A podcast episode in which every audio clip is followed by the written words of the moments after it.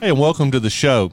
Uh, my guest today is uh, an unusual guy in my life. We've known each other 20 years. We have had some conversations that if you had been listening to them, uh, if you've been listening on our phone call, uh, some days you would have thought we were just raving lunatics.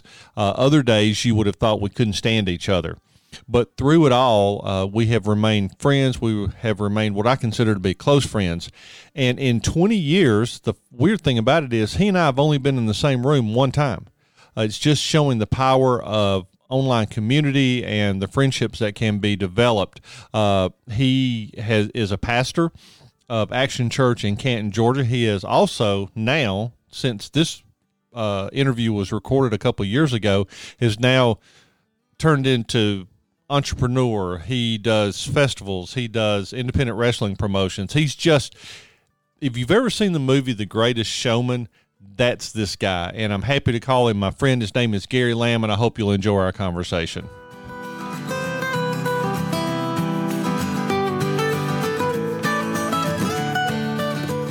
That's crazy. I remember that. I didn't realize that's the only time we've been in the same room because we met on PCOM, right? Yeah, on pastors.com back in the day. You Back in the uh, day. There were some good guys on that. Oh man, you were the black sheep. Remember that? That was your avatar. Yeah. You were. I uh, still talk to a lot of those guys on Facebook all the time. I, you know, I, I talked to a few of them. Uh, that's back when you were in Iowa, right? It was in Iowa. God. The church from hell, as I refer to it as.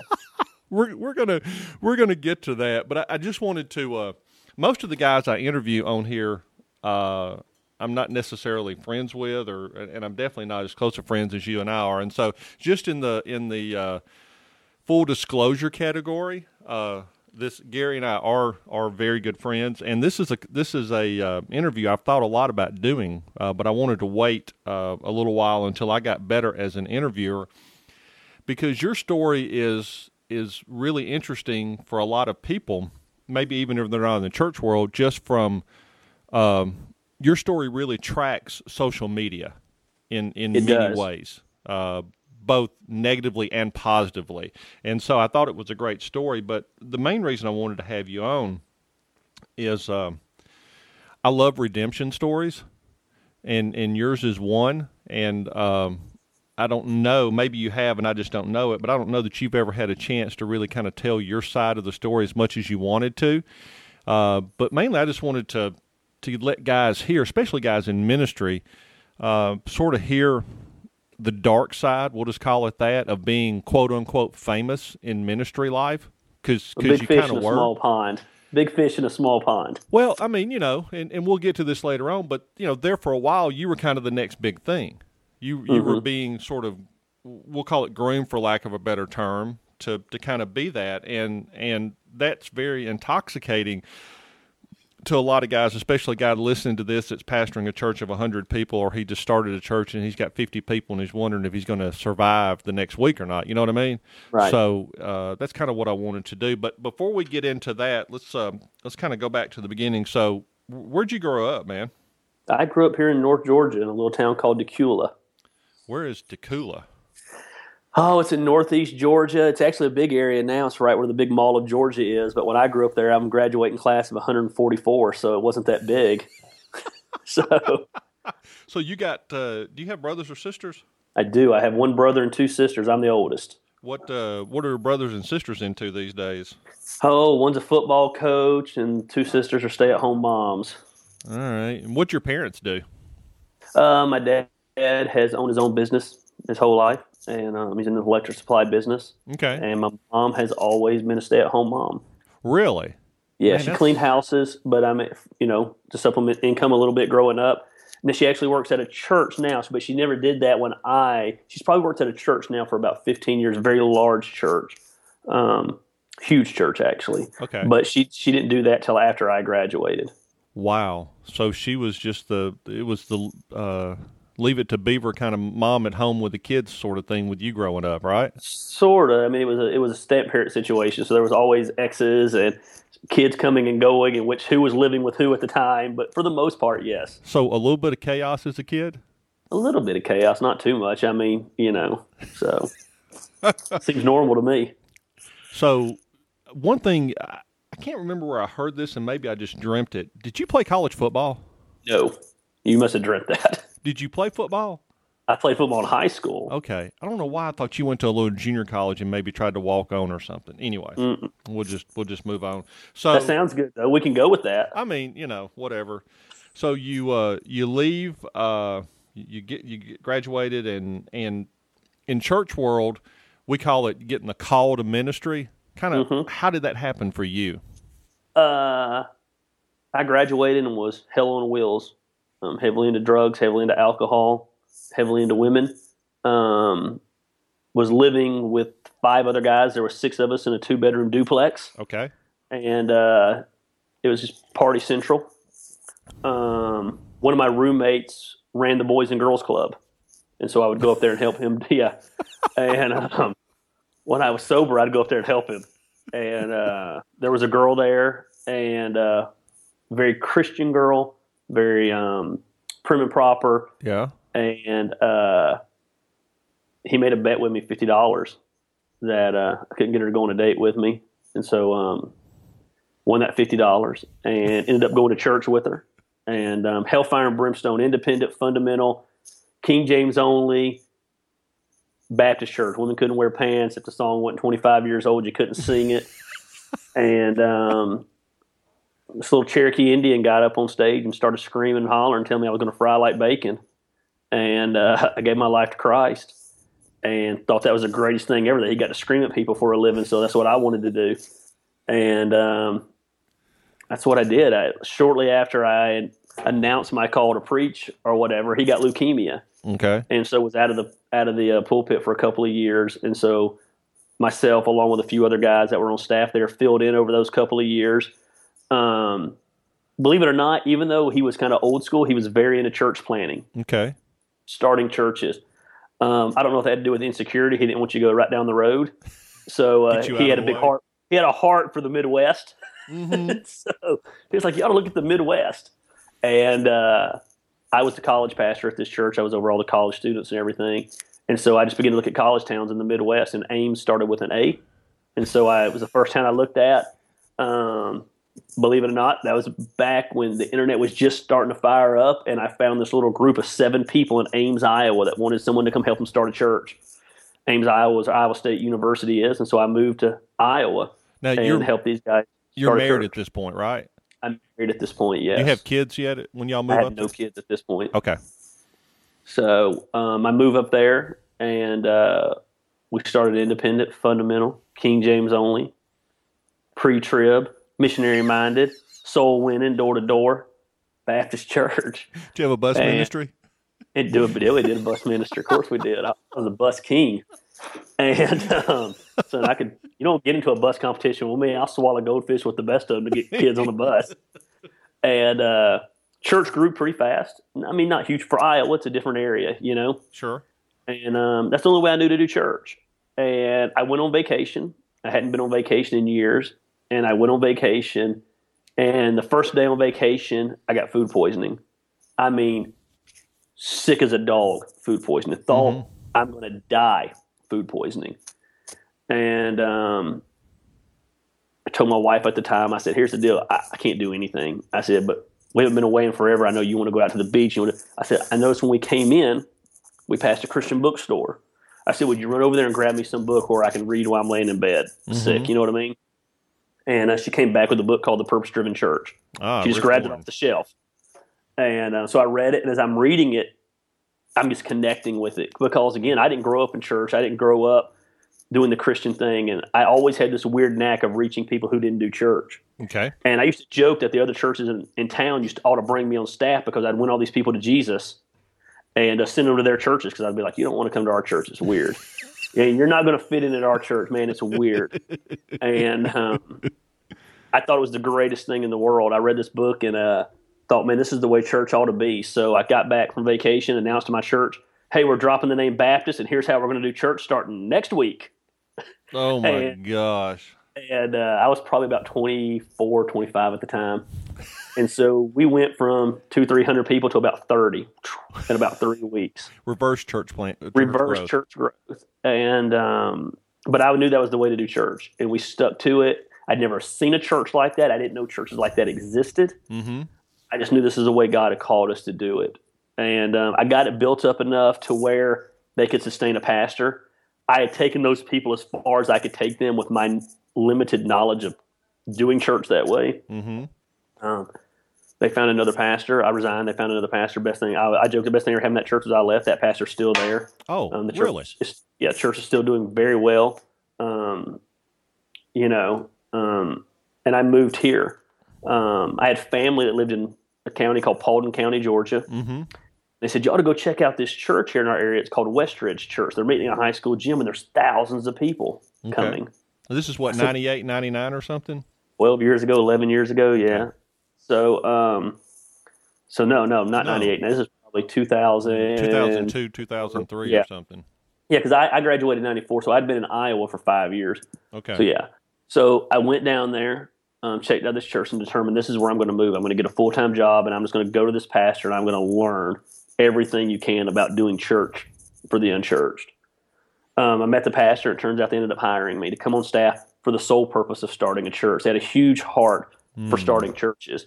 They've probably started 60 to 70 churches now. We were their first Wow. and they brought us in for a year internship program. Um, basically, my job day to day was to learn. All I did was learn. I met with church planters. I learned from them. I would sit in the executive meetings. I would see how they did set up and how they did tear down. And I had a year to plan starting my own church. And I thought I was going to go to Athens, Georgia. Um, I'd always done college ministry. So the plan was I was going to go to Athens, where the University of Georgia is, and start a church Okay. And um, came to a little town called Canton, Georgia, to meet with a church planter, and uh, fell in love. with I mean, the minute I came here, knew God had called me here. I know that sounds weird. Knew God had called me here. Felt really weird though because I was meeting with this church planter who was here, Yeah. and uh, in that meeting, he informed me that he was shutting his church down, and so he was no longer going to be in the area. And so I was like, that's where we're going to start a church. And so 11, 12 years ago, I moved to Canton, Georgia, and I started a church. Wow. Yeah, and the name of the church you it changed. You you started it with It- one it- name. we, call, we called it Ridgestone Church at first. The church Yeah. I was on staff at before was Westridge. We kind of wanted to honor them with the name Ridge in our name. Right. Um, that, that was back when it was cool to name your churches after subdivisions. yeah. Yeah. Yeah. Yeah. so- yeah. So that sounded like a sounded like a subdivision name, and so we called it Ridgestone. And y'all were meeting on in a movie theater, right? No, we met in a school the first year. So Ridgestone met in a school. Okay. They met it in a middle school. On our one year anniversary, we had outgrown that school and we moved to the movie theater and we announced and we changed our name to Revolution Church. That's kind of where you and that's the point that that our friendship sort of picked up steam because I remember several of us trying to talk you out of changing the name of the church Right. because conventional wisdom said, dude, you've just spent a year establishing this name and getting known and, and you were really getting traction. Why in the world would you change it? And, and Yeah. that was kind of my first uh, exposure to how hard headed Gary Lamb can be when he makes his mind up about something.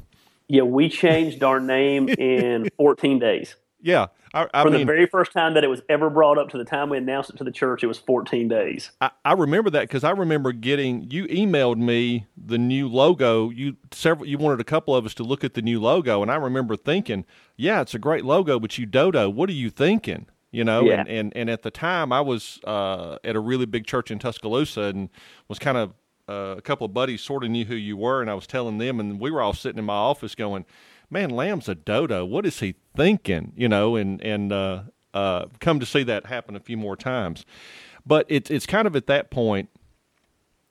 I think when the church really blew up. I mean, because you guys went from like nothing to what eleven or twelve hundred in three years or something crazy like yeah, that. um, right. uh, The first five years, we grew to about 1,100 people, with Yeah. a high day, I think, on an Easter Sunday of around 2,500 or so. and and it's kind of at that time. By this point, you're you're you're married and you've got kids at this point. But this is kind of when also social media begins to bubble just a little bit, and the internet begins Blogging. to bubble. Yeah, and blogging, and and you started it, and this is kind of when the brand Gary Lamb started. Yeah, You, you know what I mean? Because blogging got very popular, yeah, and, and and you're a wide open guy. You you don't I'm hold much guy. much back, and you were writing stuff in blogs, and your church was going big. So man, in the church world, you're a rock star, right? Big fish in a small pond is what I tell everyone. It, because the church world is a very small world. yes, I don't think people were used to someone. Blogs were huge then. There was Facebook wasn't anything. Twitter hadn't quite taken off yet. Right. It was blogs.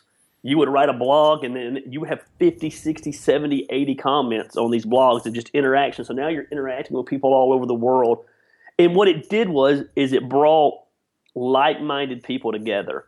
So, you know, I became very close with about 25 other church planters all over the country. Mm-hmm but they were all very politically correct, and I was the loose cannon. I mean, I I was the guy who'd get up there and say our day sucked, and here's why it sucked, and this sucks about ministry, and this is horrible, and and people were freaked out to see a pastor be so honest, yeah. and that's the only thing I knew because I would be like, this is the way the pastors are when I go to lunch with them. These are the way the pastors are when I'm hanging out with them.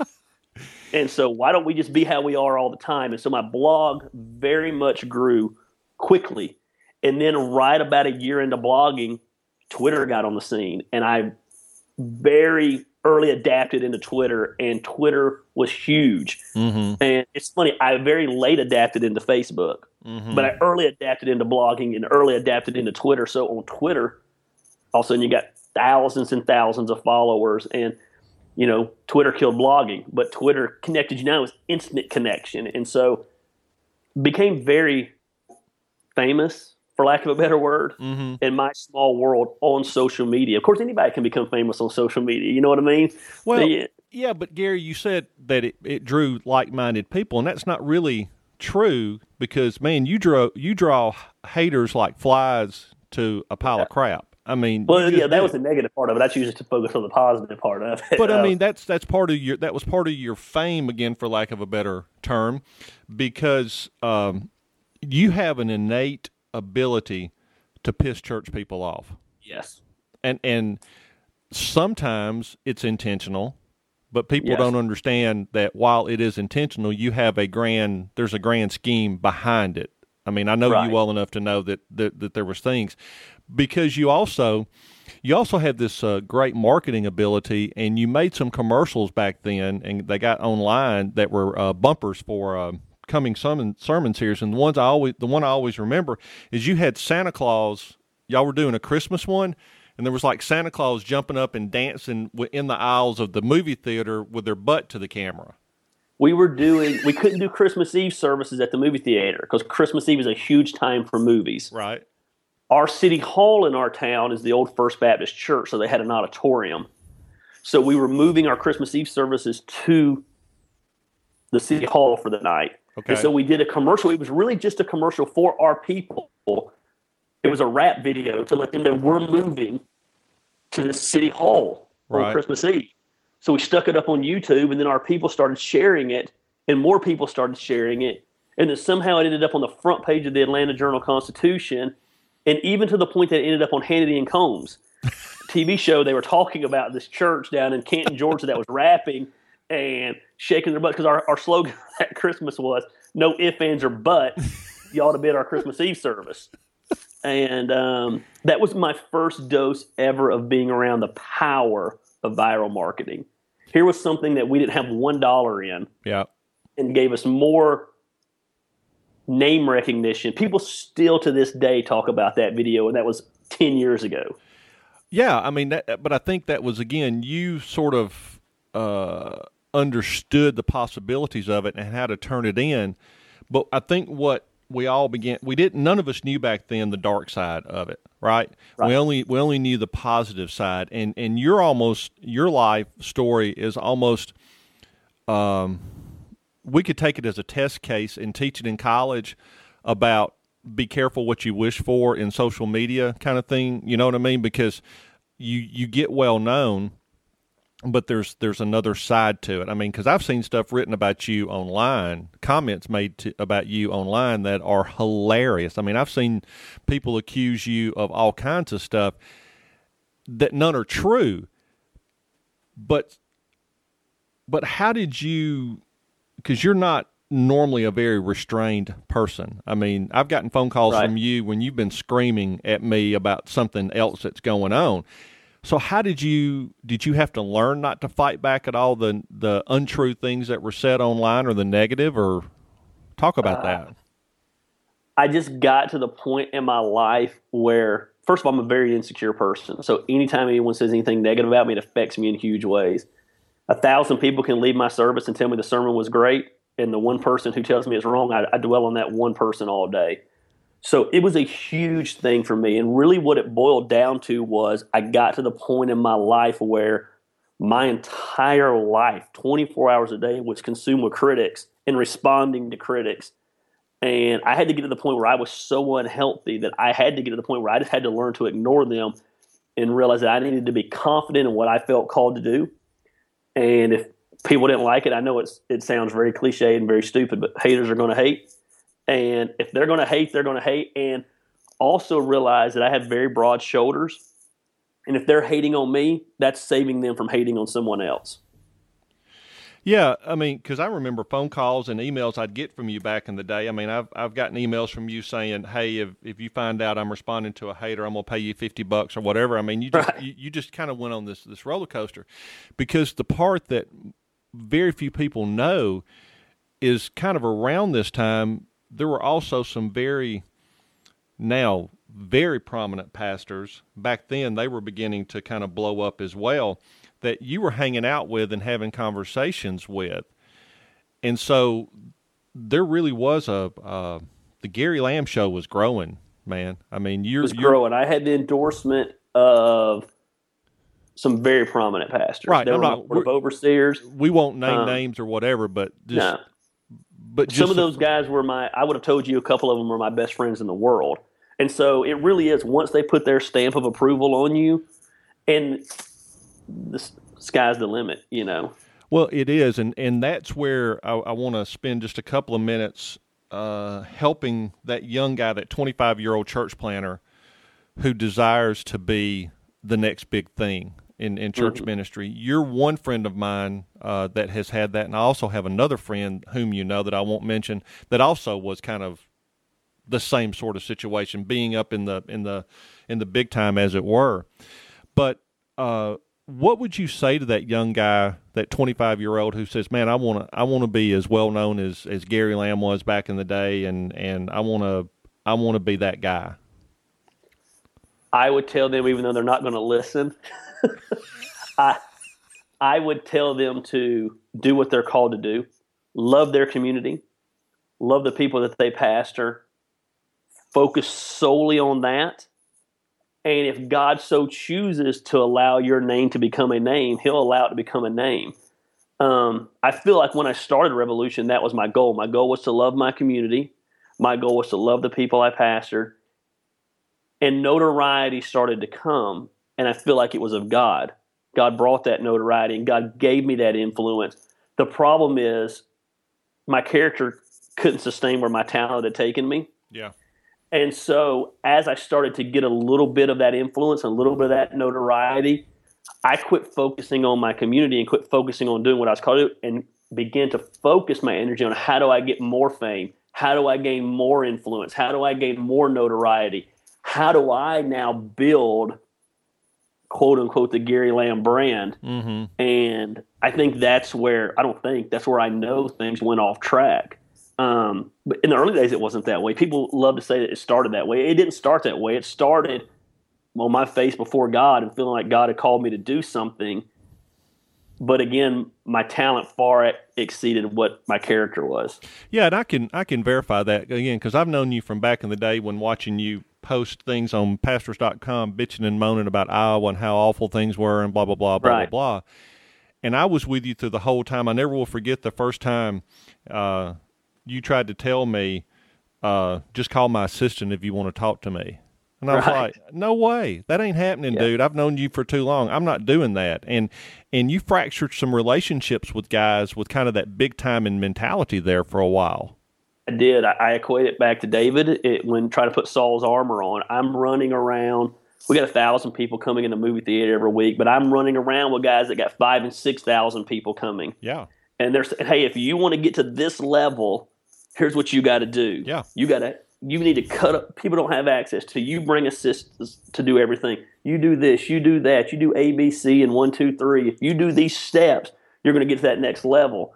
And so I began to implement these policies and these procedures that, that weren't me. Yeah, yeah. Um, you know, even now, as I pastor again and our church is growing, I'm Gary, man. I'm out amongst the crowd Mm-hmm. talking, and I, I'm still the old Baptist at the back door, shaking hands, kissing babies. Um, you know, it's funny. Back in the day, I had security, so it wasn't enough to have. Sec- I have security now at my church because of the type of people we reach. But you'd never know I have security. They're not walking around with me with their gun and their training day badge on. Um, Oh. but back then it was. It was the- let's have security on each side of me and look like we're Billy Badass and you know and, and present an image that's just not accurate because that's what rock stars do. I yelled at you one time. You probably don't even remember me yelling at you about this, but it was uh, you had one of the most hideous coats made for like an Easter service. It had some kind of almost like free bird on the back, and It was was a awesome, I'm sure. oh, it was yeah, right. And uh, you posted a picture of yourself on there, and two of your security guys were standing on either side of you. And I remember calling you saying something along the lines of, "Who in the hell do you think you are?" Right. right? And and what was always funny about it is you are one of the hardest people in the world to change their mind. I, I mentioned that earlier, and back then you thought that was a way to do it. But here's what people don't know, and I want people, I want the haters to hear this. Through all the times that you would tell me, "Hey, call my assistant" or whatever, within two or three days, I'd get a text from you from your cell phone saying, "Hey, I changed cell phone numbers. This is it." Right. I mean, there you would always come back, so that it kind of showed that yeah, Gary's trying to be something that Gary's not, and he really can't do it in the long run, right? And so that was always gave me great hope that yeah, Gary's going to be okay. So let's move ahead into the in into the part of your story that all your haters, which I've never understood this. Your haters celebrated when when you had your fall, and I've never understood a follower of Jesus celebrating when a brother falls, which is clearly and uh, explicitly taught against in Scripture. I mean, over and over and over again. But um, I'll tell you, I'll set it up telling my side. Uh, I had moved back here to uh, Madison and uh, got in from church one day and uh, looked on and, and got a, I had a text or, yeah, I had a text from somebody that just said, what, what's going on with Gary? And I was like, I, I don't know what you're talking about. So I hit your blog, and that's where I read that you had resigned. Mhm. And I started trying to call you and text you, and kind of for the next month, Gary was underground as it came out that you had had an affair hmm and had left the church. So Yeah. I, I know you don't want to dwell on that. I don't either. But just No, it, it is what it is. Uh, the church was about five years old. I had neglected my marriage for five years, trying to build my kingdom. Um, workaholic, 12, 16, 20 hour days, come home, go to sleep, go back and do it again seven days a week. I neglected my marriage. Uh, my God was the church, and uh, my wife at the time, her God was our kids. And so we very much moved into a roommate situation. Um, really no excuses. I, I didn't work on my marriage. I went through an assistant change. My longtime assistant, who's actually my assistant now, um, here at Action Church, had. Um, she said she quit. I she says I fired her. I say she quit. probably both. You probably, Probably tried. both. Yeah, she pro- you probably fired her, and she said, "Screw you, I quit." But anyway, Yeah. I hired a, another lady as my assistant. Um, let down lots of my guards that I had put up in my life because at the end of the day, guards don't mean anything if your heart's not in the right place. Guardrails are just something you can jump over. so uh, they might they might slow you down.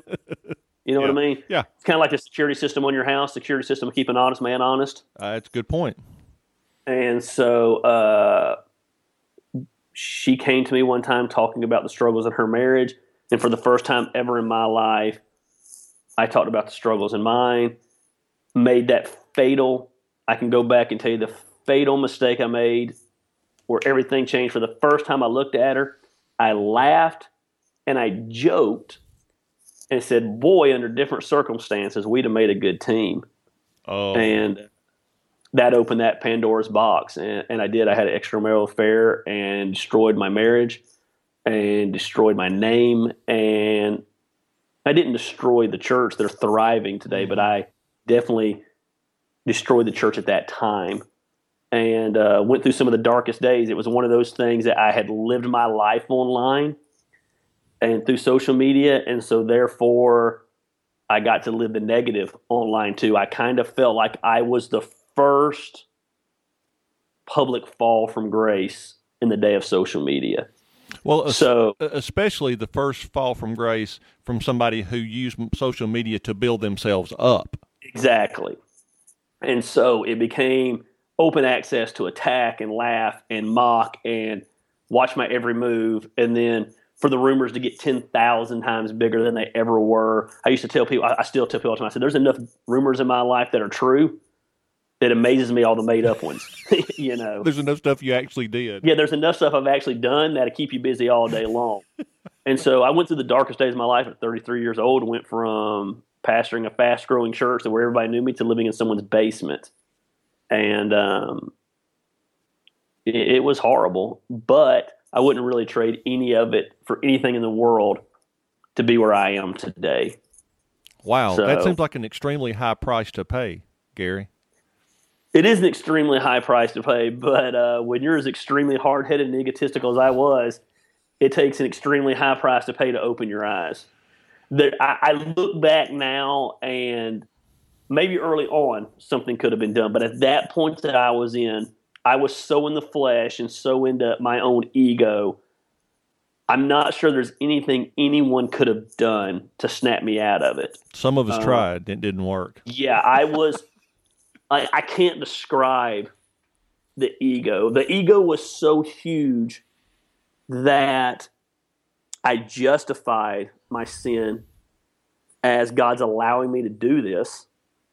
I justified my sin that I'm going to get up on my stage and I'm going to announce this.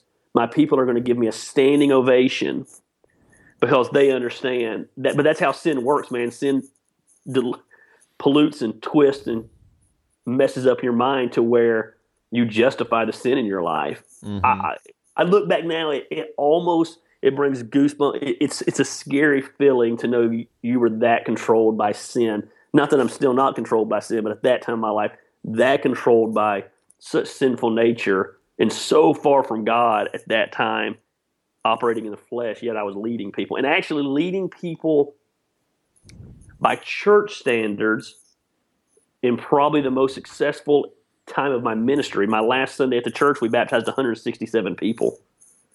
So, yeah. in the midst of sin and still seeing life change, that just shows that God uses who He wants to use. It is, and and it, it was it was it's interesting to me in the in the fallout of all of that. And this is the part, and you and I have talked about this before. I there are there are people who still will write ugly things about Gary and say he did he had an affair and he did this and he did this. And I wonder at what point or what did what did Gary have to do to show that he was really sorry, that he was really repentant. You know what I mean? Because so many people, uh, so many people in church world, uh, Christians especially, have this idea in their head that if someone commits a really big sin like having an affair, he has to do A, B, and C before we know he's truly sorry. Right. You know, because then what you did, and I know you and I spent several phone calls talking about this, and me yelling at you, and, and you laughing at me saying I'm going to do it anyway, is when you decided, uh, when you kind of got back on your feet and things started going, and you said you were going to start another church in Canton. Mm-hmm. Well, that's like in church world the most unrepentant screw you thing a fallen pastor can do. Yeah. Um, right. I feel called. I feel called to Canton. I've never made bones about that. God called me to this city. God has different callings on different men's life. I tell people all the time, I know that God called me to this city more than He called me to Action Church. I feel that Action Church or Revolution Church at the time is the most effective way for me to impact this city. Mm-hmm. So that's what I do. But my calling is this city and I wanted to leave this city, and God would not allow me to leave this city. Um, that'd have been the easy thing to go do. I had pastors tell me, "You can get back in ministry, but you need to go somewhere else and start." I even the next town up, there's a town 15 minutes north of us called Jasper, and people said, "Go to Jasper, just go 15 minutes away." Mm-hmm. And uh, God called me here. I had sweat equity here, and I wanted people to see a story of redemption. I wanted someone to, I wanted this community to see. I never shied away from what I did, probably to a fault. I didn't shy away from it. Um, yeah, I, I took ownership of it. I said I was wrong. I asked for forgiveness when the opportunities have risen for me to ask for forgiveness. But I wanted people to say, but this that God of second chances that I preach about, this is His second chances. And it's funny, six and a half years, almost seven years later, I have more influence in this city than I've ever had. I have more influence in the lives of unchurched people in this community than I ever had. I have no influence in the church world, but I, but I'm not called to the church world. I'm called to Canton, and people, even those there's no one here that doesn't know my story, but they respect the fact that I stayed here. Some of my biggest critics have come to me and said, "Well, we would never sit in your church again," but we respect the fact that you took ownership, you stayed, and, and you've restored your reputation. I had pastor after pastor tell me, you'll never accomplish the second time what you said at the first time. It never happens. I would say I'm more successful in my calling now than I've ever been in my calling. I am in my sweet spot of life now because I stayed here and I allowed God to redeem me in this city for people to see it. Yeah, I think what happened, I think part of it was um, your history and your ego was so big that people still paint you with that same brush. Sure. it was going to take a long time. So that meant when you started, uh, you started Action Church in Canton. To them, they took it as well. That's just Gary thumbing his nose, saying, "Screw you! I can do whatever I want to because I'm Gary freaking Lamb." Right. And, and, it wasn't that. It was really more Gary saying, "This is what I feel called to do." Oh, and and, um, and, and, I can verify that in, in phone conversations, you kept telling me over and over again, "Yeah, I know you're right, but I'm called to Canton." I am, and it, you know, it's it's everybody has their reasons. He did it for money. I had started my own business. I was making more money than I had ever made in my life. I didn't do it for the money. I didn't do it. Yeah, you opened a roofing company, right? I, I did well, insurance adjusting on roofing. You know, never had done anything roofing in my life. Wouldn't don't even know how to put a roof on. But um, I don't like sell. heights. And don't yeah, I was scared to death. That was always my shtick. I said, man, if I can sell a roof without getting on the roof, I've done pretty good. I'd show up to do roofs and flip flops, and um, talk them into uh, letting me put a roof on. And uh, I, I made more money than I'd ever made in my life. So I didn't need the money. I didn't need the headache. I didn't need the abuse.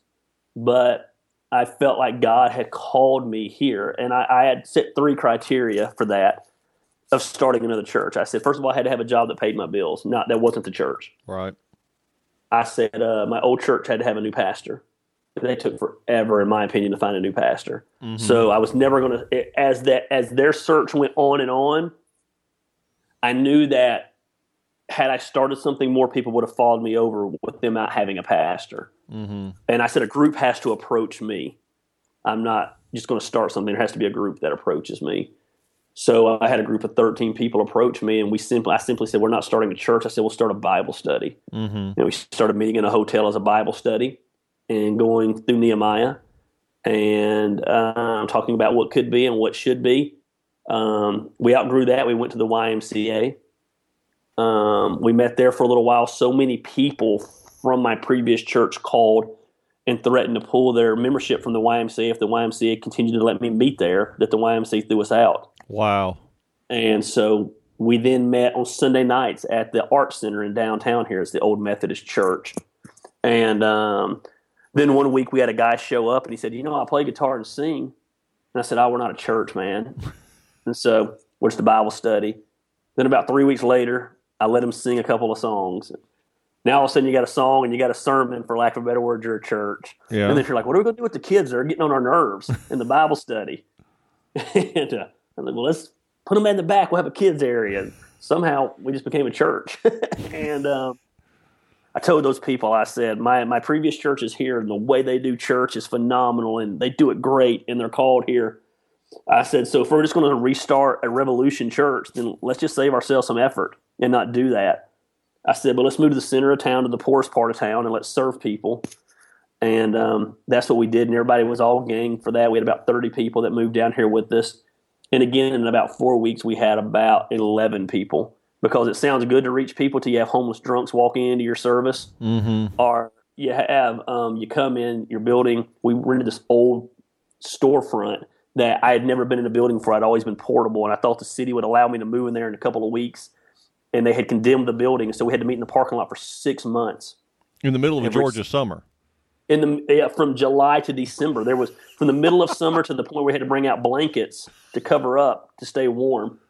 Um, it was insane, um, and people were not down with that. But yet, man, new people kept coming in over and over, and, and that's what we are now. We're the church in the city for the city, and I know it sounds cliche, but that's what we are. And we are. I think every church has a different component of being the body of Christ, and we are definitely the hands and the feet for our community, the go get dirty crowd. And it's ugly and messy, and um, fits me really good. Do you, do you think the uh, your childhood and and hell raising days prepared you to like this kind of ministry? Yeah, you know, I mean, my biological dad, I've only met him once since I was about six. He's an addict.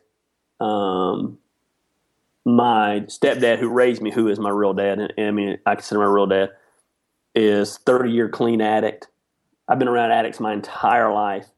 I've been around messy people my entire life. I've been around broken people my entire life. And for whatever reason, that's who I reach. Mm-hmm. And I mm-hmm. don't mean this in an arrogant or cocky way, but I connect with blue collar, unchurched people mm-hmm. as good as anybody out there. And I, am like a magnet. They just get, they they, draw, they come in and they get plugged in, and they God works in their lives, and I'm the conduit for whatever reason for God to work. And it's amazing the crazy, insane life change we see in some very rough people. Well, I think one of the reasons you connect with addicts is you are one, Gary. I mean, I think I've always probably. thought you have an addictive personality. Yeah, whatever I'm into, I'm into 100%. Look, I just never been crazy enough to let it be drugs or alcohol too much. Yeah, but so, I mean, it's just like you said earlier that one of the reasons that your marriage fell apart, your first marriage fell apart, was that your God was the church. Yeah, and and I even made a note of that because I wanted to I wanted to cycle back to that. People that aren't in church world, who aren't pastors or or whoever, don't understand, or maybe they've never thought about the fact that that could even be the case for a pastor. But it's actually right. pretty. It's actually uh, it, it happens more often than than you would think. Yeah, I think it's actually one of the downfalls of social media in the church. It used to be back in the day that you went to your town and you felt called to plant a church or you felt called to pastor a church and you had two or three hundred people there and you were doing a good job and you were focused on what you were doing called. Now the problem is you go into a town and you start a church and you draw two or three hundred people and you're focused on your mission, but you're not focused on your mission because you see the guy on Twitter that's two towns over that's got twelve 12 or 1300 people and you feel like a failure mm-hmm. or you see the latest and greatest videos this church posted and you know their band is the comparison game because of social media has made church insanely unbalanced. And then we've brought so many business principles into the church and we've turned the church into a business. And there is a business aspect i understand that i'm not ignorant of that. But we've we've moved away from the bible and we brought in we've turned the church into a business. So therefore when we bring in business principles we're going to set our standards by business standards. And so nickels and noses is how we judge success. How big was the offering and how many people showed up? Well, and, and, I would, and I would add one more to that, and then how many did you baptize? I mean, how many scalps you got on the wall? Yeah, if you're Baptist. so. Yeah, I mean, I mean that's it, Gary. I mean that was yeah. the reason you got famous when you did was because you had a lot of people showing up and you were baptizing a lot of people. Right. We were Southern Baptist. That church was a Southern Baptist church, and the Georgia Baptist Convention loved us. I mean, loved us because our numbers were impressive. Yeah, they they they were. In fact, uh, uh, my favorite Gary Lamb story, and I'm going to go ahead and tell it. Gary's not going to be happy about this, but that's all right. Uh, you were speaking at a church planting conference, I think down in Orlando or somewhere, and and you called and told me you did this afterwards, and I just going. I remember telling you, Gary, dude, quit being a jerk. But you you did this talk about church planting, and you were to, you were focusing on, I think, being mean about the vision staying focused on what it is. Right. And and your kind of drop the mic moment was you looked at the group and said, "You be mean about the vision, and if I hear that you're not, I'm going to come. I'm going to come kick your ass." And yeah. you walked off the stage. Right. Well, see, that was that was part of the the Gary persona that had built up, but underneath all of that persona was still a desire to reach people always wanted to reach people. Never, ever, ever wanted to stop reaching people. Um, even in the midst of the ego, in the midst of the craziness, reaching people, talk about being an act, it's the greatest drug I've ever done. And, and so the rush of taking someone who doesn't know Christ and watching Christ transform them, and to know you had a small part in that, ha, is is the greatest drug ever. It's the greatest high ever. And um, so so that's how you get addicted. That's how the church becomes your god. So if there's a guy out there or a young or people struck guys struggling with that, how have you avoided Action Church becoming your god? Um, the first thing that I did was as much as I, I respect and love, and I'm able to learn from these people. I don't follow any of the big time pastors on social media. Um, I, we win five people to Jesus on Sunday morning. I want to celebrate that and not feel like a failure because I saw this guy won 150 to the Lord. Right. You know? Yeah, yeah, yeah, yeah. Um, you know, I want to rejoice that we had ever how many we had Sunday, and then I get online and see this guy had 15 times more than we had. I mean, so I cut those out. I, I let that quit being my standard. What other pastors were doing. Um, I'm very open to letting people speak into my life now. Um, I have people that at any time, I, for us, it's it's a group of elders here. Several of the elders know me from a previous life. As our church has got bigger and we've got older, not all of them know me from my previous life anymore. But they have a right to come to me, speaking to me. Um, they know they have that right. Um, and then I think at the end of the day, I'm 40 years old. I'm fixing to be 40. Being 100% secure in my calling. Mm. I know that I know that I know that I know that I know what I'm called to do. And I know the Call of Action Church. And it's funny, we'll get church planters come. I'm the OG now, man. I'm the old guy. I'm the original gangster. You know what I mean? So no one calls me much anymore. Um, it's funny that 40 can, or 39 can be old in the church planting world. But guys will call me and want to bring their teams down. And I almost talk them out of it now. And I'm just like, you're more than welcome to come, but you need to understand, man, we don't do anything good. We don't do anything well. Our production is horrible. Our chairs don't match. Our building is old. You're I, you're not going to learn anything based on what you want to do, but this is who we're called to be, and we're mm-hmm. proud of it. And being secure in who I am, knowing what I'm called to do. I think too many guys don't know what they're called to do, and so they're adopting Ed Young or Judah Smith or you know Mark Driscoll or whoever the buzz guy is. I don't even know. I'm so out of the loop now. I don't even know who the buzz guys are. But instead of trying to be them, figuring out who they are and realizing no matter what, I'm not changing. David said, I shall not be moved. This is our vision. The vision's not changing. I don't care what the latest and greatest fad is, what the latest and greatest trend is. We're called to reach these people in our community, and that's our focus 100% of the time. So, cutting off the comparison game has been huge for me, getting accountability in my life, and then just knowing who I'm called to be. Yeah. And I think that's. Uh, that's a blueprint that any guy can take and be successful with, whether he's a pastor or not. You know, yeah. the the accountability part is is huge, um, but it's it's good to hear that, and, and I appreciate you being open with this because I know this is not a topic you necessarily are thrilled to bring up all the time. Uh, your fall and now the redemption story, but I thought the the redemption story was a strong enough one that I wanted I wanted guys to hear. Um, yeah. And in a big I element, I want, I want to do something that that God gets bragged on for. Yeah, and a big element of my life too is is the church isn't my life anymore. I'm very active. I'm an entrepreneur to a fault, so I'm very active in things outside of the church. The reality is, as much as I love my church and it's it's growing, it, it's not a 40 hour a week job. Most pastors waste more time than they know what to do with. So I'm able to have an outlet for me some guys it's golf, some guys it's hunting, some guys it's whatever. Mm-hmm. Motorcycles for me, it's starting things. Yeah. So I'm very active in the business world too, to the point where my eventual goal is not to take a salary from the church. I want one of my businesses to be able to support me, and I can do the church because I dig it. you know what I mean? That's pretty cool. All right, so, two two questions, and and we'll start finding an end spot to this. First question is this: Who taught you the most about being a man, and what did they teach you? Oh, who taught me the most about being a man? Well, it would probably have to be my stepdad, my dad. Um, he taught me that a man mans up and takes his responsibility. He married my mom and he took care of my, me and my sister, even though he was not our biological dad, and we would have never known any different. He, to this day, treats us as an equal, loves us, and did what's right, you know, by that. Honestly, other than him, I don't have a lot of men influences in my life, you know. So I would I would have to say my stepdad just showing me how to take care and how to love when you didn't have to love. Does that does the fact that you don't have a lot of male influences in your life uh, do you do you do you have a, a desire to provide that for other guys that maybe don't have it?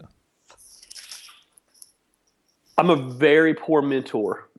So um, I do have that desire. I'm very poor at it.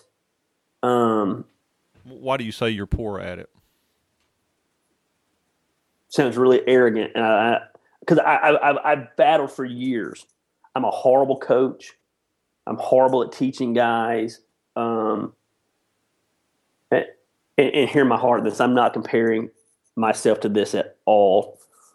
But I read an article one time about why Hall of Fame coaches, uh, Hall of Fame, Hall of Fame players, very rarely make it as coaches. And the gist of the article was for these Hall of Fame guys, everything just came natural to them.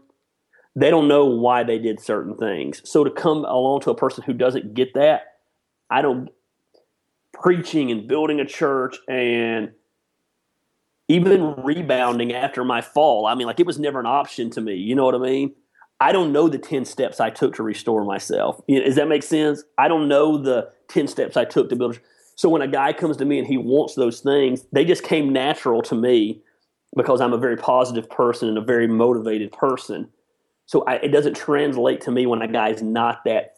So it doesn't translate good for me to coach them because it just came to me naturally. Mm-hmm. I don't necessarily understand teaching someone something that doesn't come to them because I don't know how I did it. Does that make sense? Yeah. Without yeah, sounding yeah. super arrogant. Yeah, yeah, yeah. No, that that's fine. All right. I want to be a coach, and so many of my friends make great money being coaches, and then I meet with guys and just look at them, and I'm like, "God, you're an idiot. You didn't know that, or well, why didn't you do this?" And like, I'm just I'm just not wired to be a coach or a mentor. All right. Um, last question.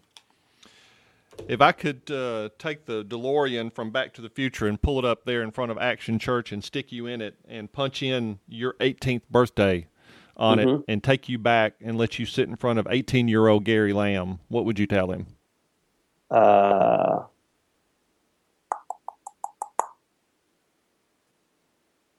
to learn all you can from everyone. I wish I could go back to when I was 18 and know what I know now about business um,